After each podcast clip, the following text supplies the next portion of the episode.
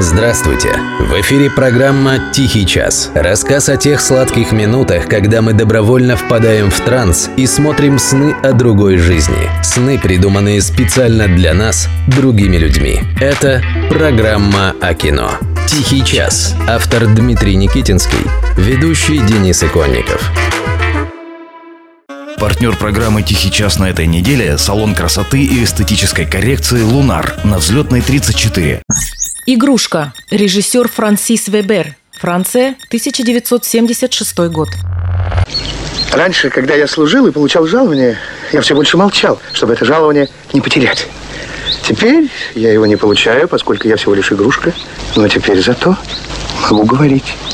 Французский фильм «Игрушка», вышедший в 1976 году, стал одним из хитов советского кинопроката. Его потом очень часто показывали по телевидению. Еще бы, ведь этот фильм обличал капитализм. Рассказывал и очень увлекательно показывал, как можно делать с человеком практически что угодно, и он сам на это согласится, потому что у него нет выхода. С голоду он, может быть, в противном случае и не умрет, но будет вести жизнь клошара. Так во Франции называют бомжей. Для наших молодых слушателей короткий ликбез без спойлеров. Героя фильма безработного журналиста нанимают в качестве живой игрушки для малолетнего сына медиамагната. Уж больно забавным этот недотепый репортер показался ребенку французского олигарха. Оно и понятно. Живую игрушку играет лучший французский комик Пьер Ришар, мастер по изображению недотеп. Никакие мистеры Бины там и рядом не валялись. Но сегодня этот фильм воспринимается несколько иначе. Журналисты как игрушку покупают.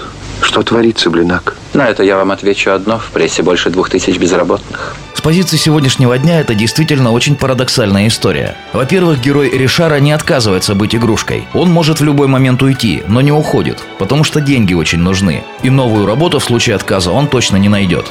Потому что герой Ришара – журналист, в общем, средний. Никаких его особых журналистских талантов мы в фильме не видим. Фактически он чиновник, работающий в сфере медиа. Он хочет получить место, чтобы на этом месте получать жалование и строчить никому особо неинтересные заметки, нисколько не заботясь о том, будет ли этот словесный жмых кто-то читать. Акакий Акакиевич в поисках ставки корреспондента. В этом смысле фильм абсолютно левацкий, и неудивительно, что его подняли на щит в СССР. Но дальше происходит интересная метаморфоза. Здоров, Коко!